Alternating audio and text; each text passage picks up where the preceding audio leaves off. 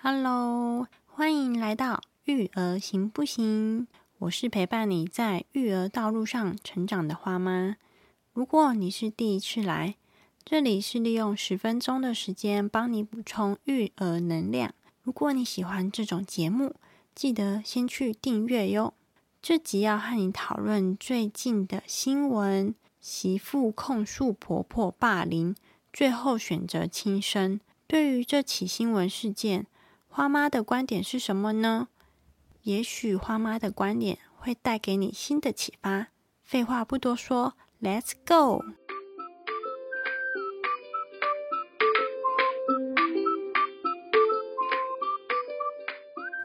新闻的内容是这样的：台北市有一名女子，我们就称呼她为 A 女好了。她和她先生育有两个小男孩。是全职的家庭主妇，与公公婆婆同住，平时会在脸书 po 些家庭互动的照片，在外界看来是很圆满、幸福的家庭。而在今年八月九号，A 女在脸书写下了“我的婆婆杀了我”为标题的文章，指控婆婆的霸凌。发文过后三小时，这名女子在楼梯间轻生。这篇脸书上指控的贴文被网友疯狂转载，达到上万次。网友也在这篇留言下方攻击踏伐夫家的婆婆和她的老公。我大概念一下 A 女脸书上这篇贴文的指控：我的婆婆杀了我，嫁来的几年每天过得胆战心惊，以为自己能变正常，天天看了脸色活着真的很累。不是想死，是活不了了。三不五时的言语霸凌，说错一次话就无视你、恐吓你，够了！我连想正常点活着都不行。谢谢指教，我不在就好了。对不起，亲爱的老公和儿子，妈妈还是爱你们，只是我已经没有力气再走下去了。不用原谅我，我只是个懦弱的人。伟大的婆婆，你的业造成了这样的结果，我解脱了。以上就是这个 A 女在脸书上的贴文指控。这个悲剧的事情发生之后呢，新闻媒体当然有去采访 A 女婆家、娘家的人，还有她的朋友。他们相同的点不外乎就是很惊讶 A 女会轻生。她的朋友都认为。A 女是个很乐观、很开朗的人，她的娘家对整起事件一无所知，而她的婆婆呢？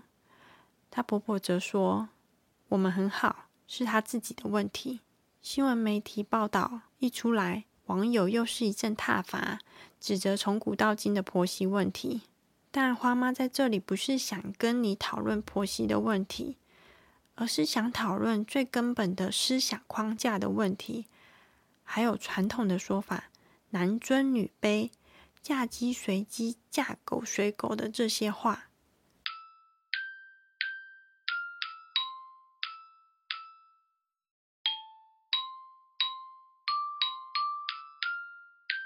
有一篇相关的后续报道，我觉得很特别，是关于 A 女生产那天。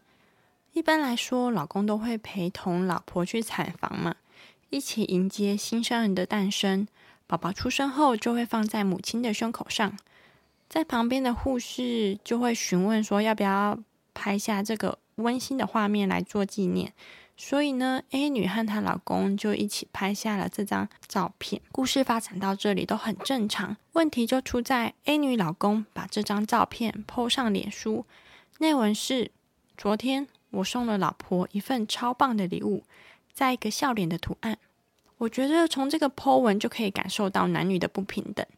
你有没有发现 A 女指控婆婆的那一张贴文中，半点都没有提及老公的不是？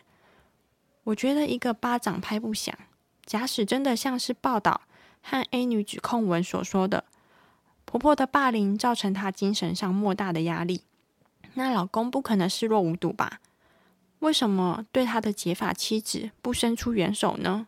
再者就是根据统计，现在文明社会的女性在经济上、能力上都不会比男性来的差。其实只要勇敢说不，社会上有许多协助的管道。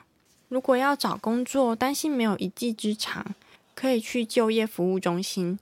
想借由法律寻求正义，但不懂法律，可以去政府的免费咨询专线来询问法律的相关问题。如果想找人聊聊，可以打电话去生命线、安心专线、张老师专线。这些电话我会统整在 Show Note 的资讯栏里。这篇新闻是关于恶婆婆的事件。我相信社会上一定也有坏媳妇。现在社会已经不比以前了，社会在进步，我们想法也要随着跟进。女性要勇敢为自己发声，或是更广泛的来说，现在是多元性别、多元文化的社会，我们要学习保护、捍卫自己的权益。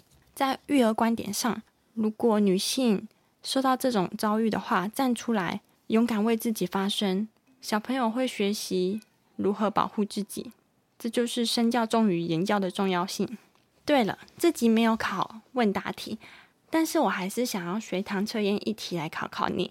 家庭暴力防治法除了肢体暴力外，也包含精神上的暴力。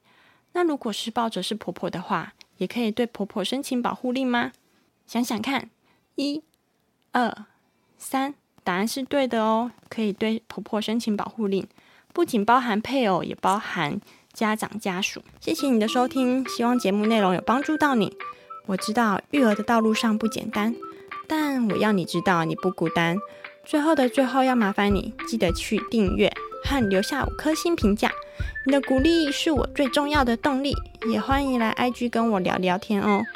IG 是妈怕 children，M A P N 底线 C H I L D R E N。See you next time.